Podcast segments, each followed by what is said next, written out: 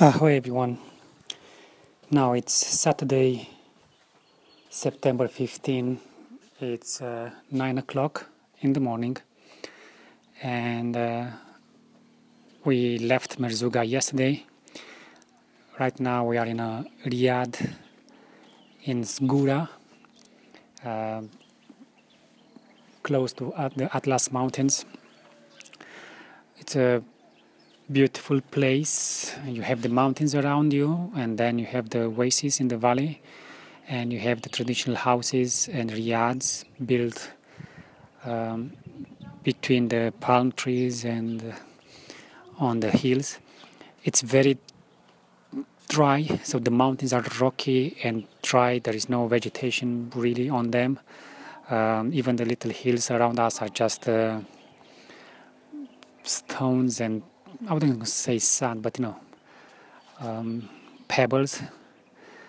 And then uh, you have the greenery in the valley where you have um, the oasis, the the stream flowing through the valley, and that brings basically the life into this uh, otherwise dry valley. When you say oasis, when I say oasis, you know, it's a pretty large uh, oasis. It's talking a few kilometers by long, by a few kilometers, uh, let's say three kilometers long by a kilometer wide. So it's not a small oasis. It's pretty big. Like the, the, there are about three people living in this uh, uh, town. So it's not a small oasis. Um, I don't want to give the wrong impression. Uh, so we just day all day we we we had to drive. Um, there's been a, a, a, rainstorm in the area uh, the night before, and when that happens, um, the flood of water tends to wash rocks and mud from the hills into the roads, and uh, then you get uh, the roads blocked. Um, so we had to take a detour um, because the road was blocked, and then even on the the new road, at some point um, we, we we had great difficulty passing through because actually the mud was um, two feet deep in the middle of the road, soft mud. We had to wait for a few trucks to drive through to kind of open the way before we could drive with our uh, car through through that um, piece of uh, blocked road. We arrived here at six o'clock last evening. Uh, the first impression, um, we were a little bit, you know, not overly impressed because the place looked a little bit um, too simple, I'd say. But once we got inside and we had a chance to look around, uh, we were impressed with the the, the originality of the place uh, and um, we actually like the Riad. We had dinner in the Riad, and they have a pretty big uh, restaurant. It's just for the guests. It's not, you know, nobody else will come here to eat from outside. It's just for the guests. But uh, lovely um, atmosphere, nice tagine, one of the best tagine we had in uh, in Morocco, um, cooked with vegetables from their own garden. Uh, now the breakfast in the morning again was was simple as as always, but tasty uh, with fresh bread. Um, and today the plan is to go and see some ruins, some ruined riads. Uh, that will be a few, maybe 100, 150 years old uh, that are not uh, inhabited any longer. And um, we'll make our way to Imlil up to into the mountains, the Atlas Mountains, because the plan is to climb Mount Toubkal um, starting from tomorrow morning. What else did you do in Merzouga? Because this is where we, we left our um, journal. In Merzouga on the last night, uh, we climbed up the, up the dunes uh, before the sunset. Uh, it was really hard, really hard because uh, you make a step and you slide back half a step and you make another step up the dune and you slide back another half a step. So, um, and it's very steep. Uh, it wasn't very hot, so that kind of helped, but it took us close to one hour to get up uh, the dune. Once up there, the view was beautiful.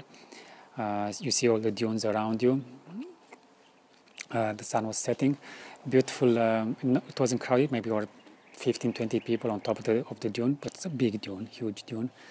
Um, so it, you definitely don't feel uh, crowded. And then uh, we made our way back. Um, by the time we got to the bottom of the dune, it was actually pitch black.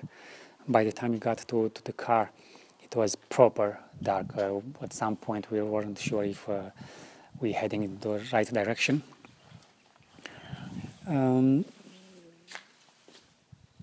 also in uh, Merzouga, the morning after we stayed in the tent in the bivouac, bivouac in the Berber um, camp, Berber camp. Um, our guide took us in his 4x4 for a two-hour uh, tour uh, into the Black Desert because you have this desert with the sand dunes, and the sand dunes are kind of reddish in color. And then you go into the Black Desert where you just have the rock, which is black.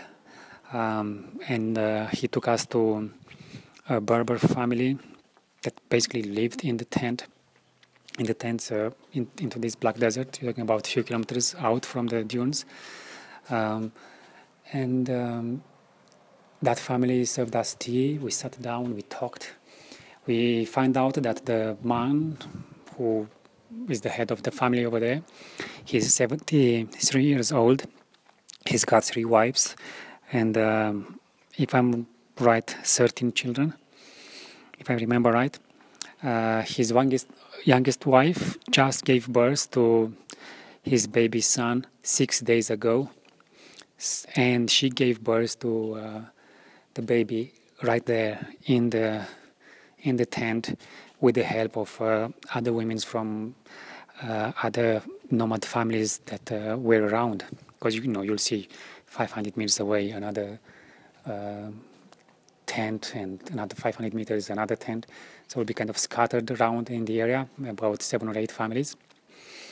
Um, so that was impressive and uh, had a very strong impression on, on my children when they realized how simple and uh, in a way brave, you know, to, to give birth to your baby in the desert. It's uh, it takes a different culture. It takes a different culture. Okay. The woman was happy, smiling, uh, looking after the baby. Uh, we gave them a little bit of uh, money for the hospitality, for the tea. Nothing big. Um, but just, you know, as a gesture of kindness, they were just nice to let us stay there and uh, give us tea and uh, a little snack and talk to them. I took some pictures. Uh, it was a lovely experience. And after that, we went to the mines. Apparently, the French um, when they realized there are some uh, minerals in the area, they set up some mine, mining towns, mining villages, and they will employ the, the locals. Uh, but once those mines uh, were not uh, efficient anymore, they just dropped everything and left. So you will see these uh, abandoned um, settlements into the Black Desert. Um, again, I, I, don't have the words to to say what I what I feel. It's a little bit upsetting to see that you know the Western world comes, sucks out the resources, and then they just leave.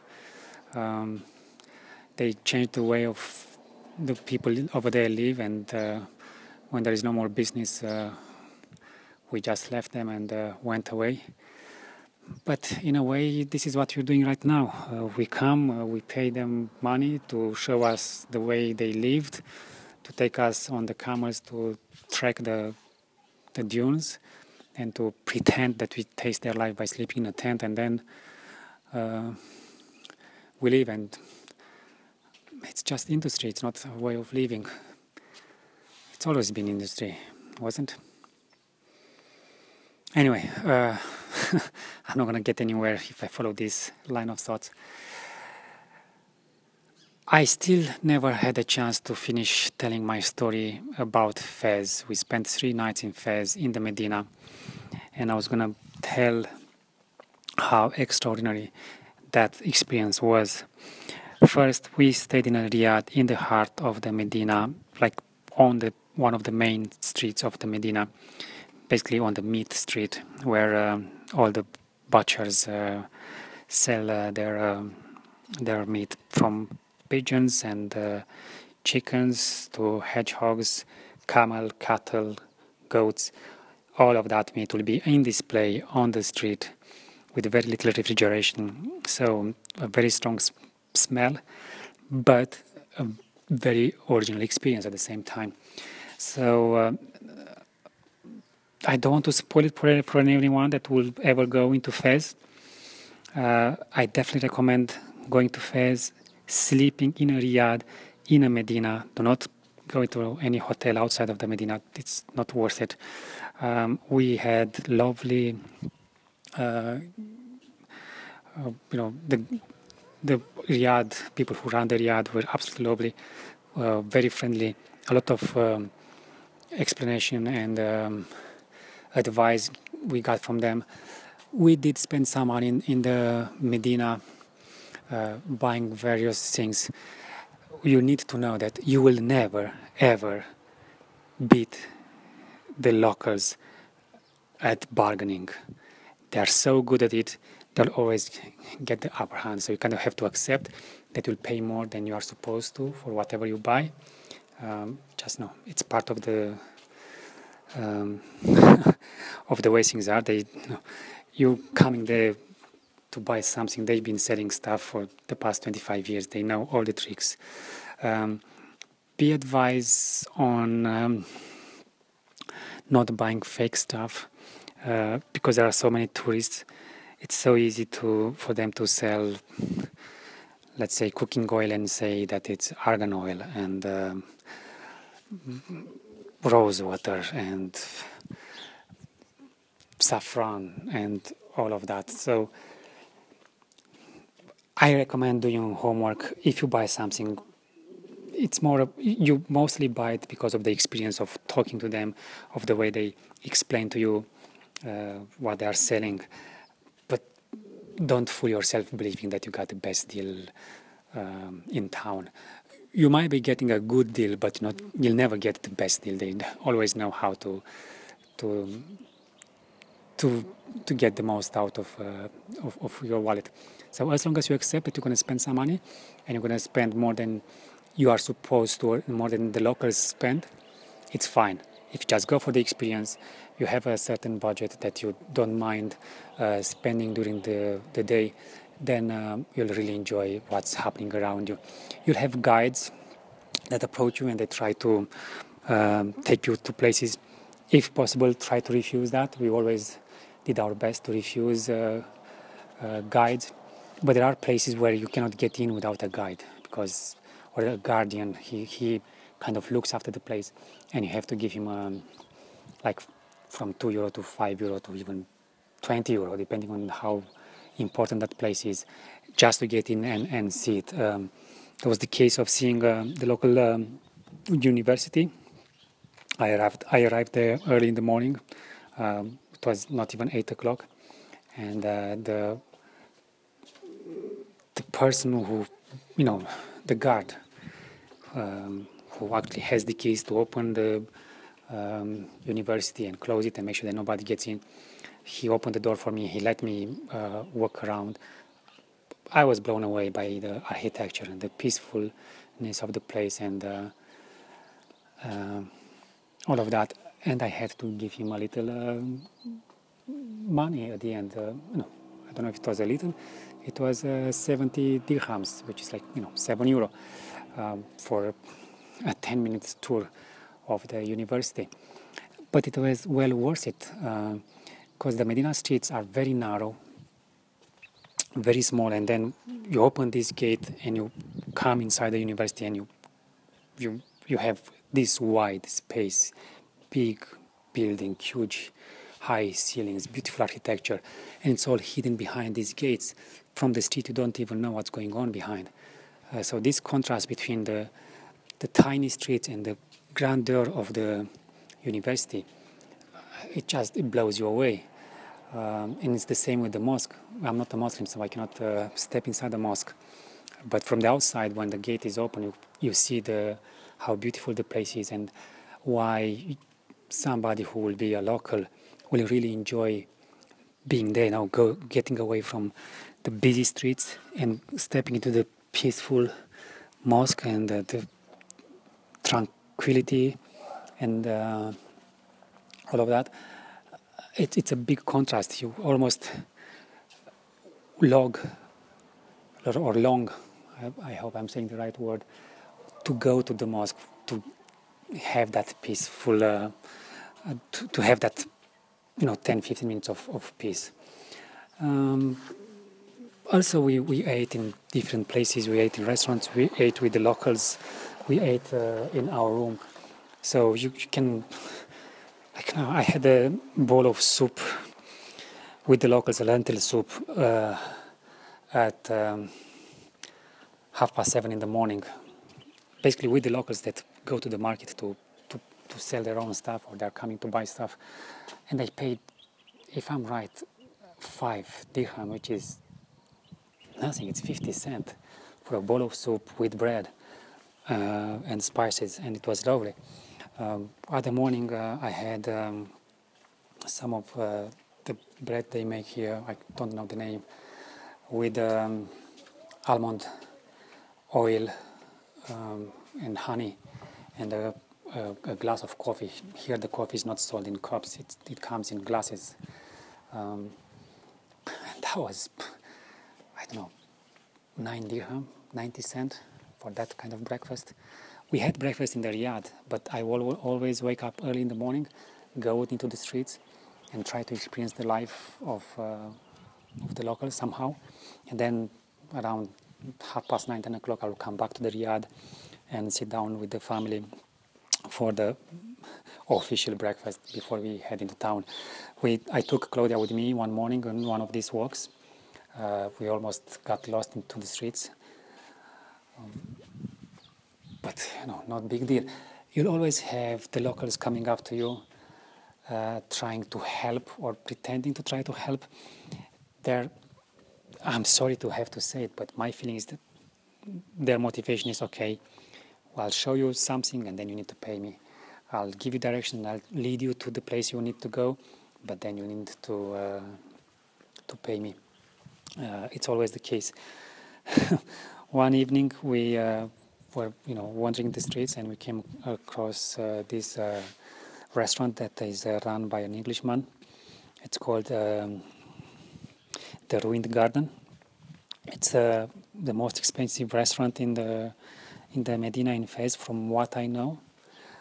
When I say the most expensive, you're looking at uh, 12 to 18 euro for a main course, uh, which is not expensive by European standards, but by um, Moroccan standards, it's really expensive.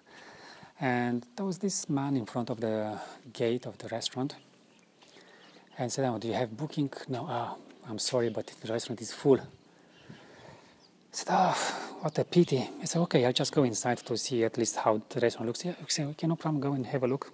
So at least you know. Maybe you want to make a booking for tomorrow or another night. So I went inside and I looked around. I, there was another man inside the restaurant. I, I talked to him. He told me that, uh, yeah, they're fully booked. And if I want to make a booking for tomorrow night, I should make it now. Uh, he showed me the menu. Absolutely beautiful uh, ambience uh, in the restaurant. Basically, it's a garden with lots of plants and uh, tables scattered around the, the garden. No, nobody's bunched up together. Um, really nice. So we walk out uh, of the restaurant, and the man we initially met in front of the gate said, "Okay, so you know, if you want, I can bring you to our sister restaurant. It's only around the corner. Uh, they still have a very good menu. It's uh, less expensive than here."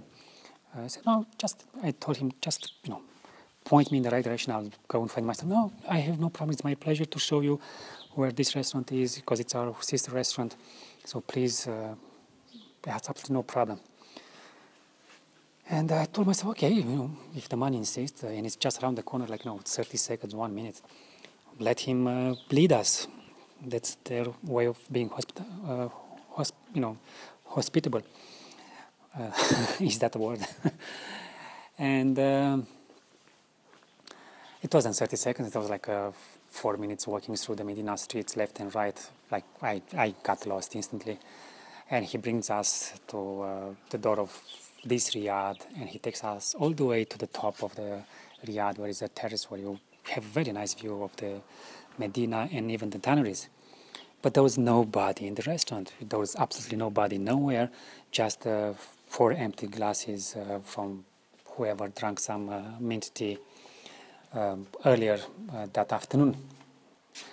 And uh, he presents us with a menu, uh, you know, like, you know, 70 euro or 70 dirham for a, for a tagine and stuff like that. But I instantly got the feeling that something is wrong, something is off.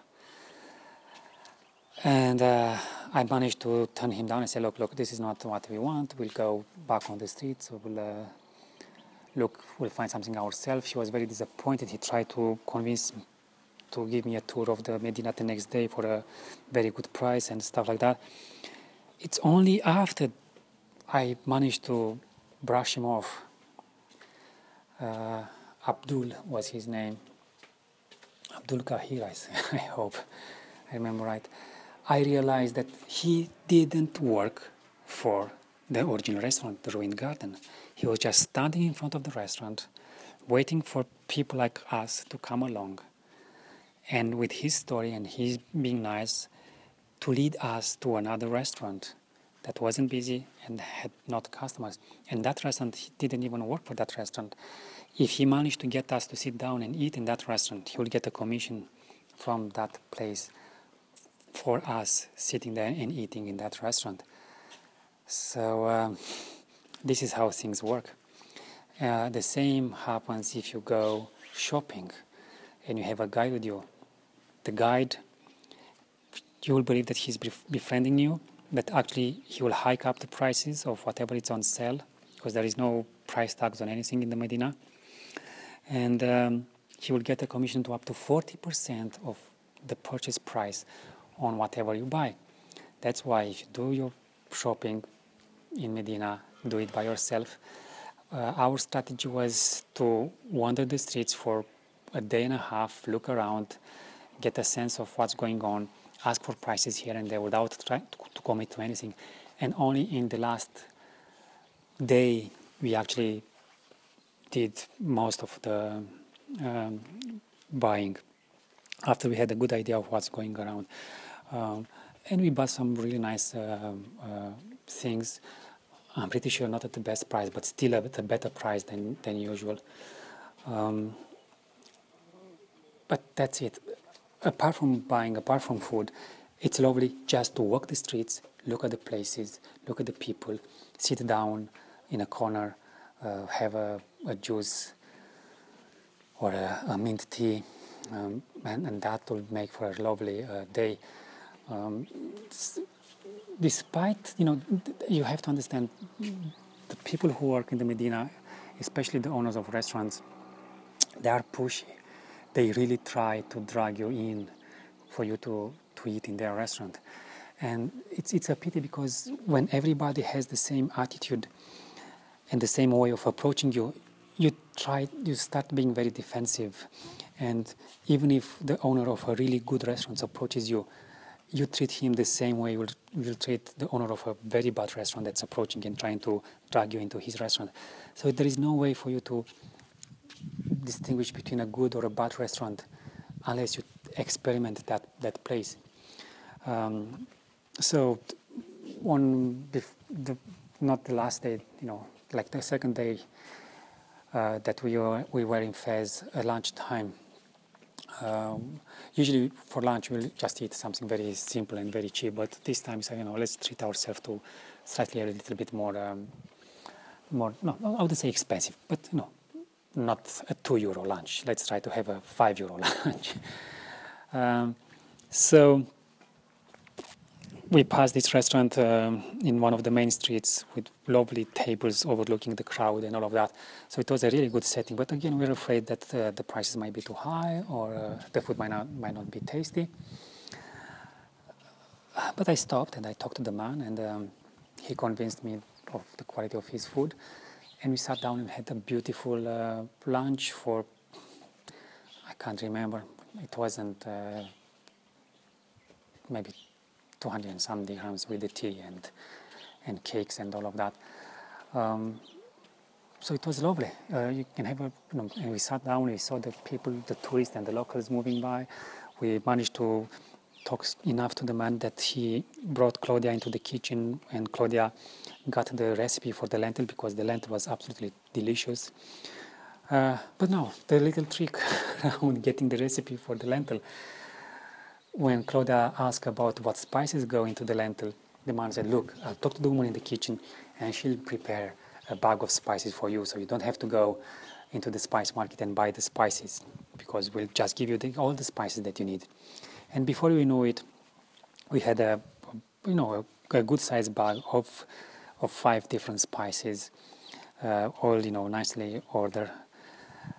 And uh, we paid um, 100 dirhams, which is like 10 euro for that spice uh, bag of spices that go along with the lentil. And the man was, you know, the man was pretty genuine. He didn't take any money out of it. The money went straight to the woman who worked in the kitchen. But even the woman that was in the kitchen, she tried to sell it to us by selling, by telling us that the spices are grounded by hand by herself, are not machine ground. And I don't believe that. Seriously, I don't believe that. Um, but that's that's uh, that's how it goes. You know, wherever you go, wherever you step, uh, somebody will try to make you buy something. As long as you accept it, as long as you have a budget, and uh, you don't mind blowing that budget every single day, you'll have a lovely experience and you'll get to interact with the locals, uh, and just uh, just accept uh, what's what's happening. Okay, somehow I managed to come up to date with our experience in Fes we talked about our uh, experience in uh, Merzouga, which is in the desert, with the camels, and then the, for one night in the desert, and the next night uh, in Riad, in Merzouga town. Um, so somehow I feel that I am up to date with uh, my audio journal, and I'll try to keep up to date. Um, thank you for listening. All the best.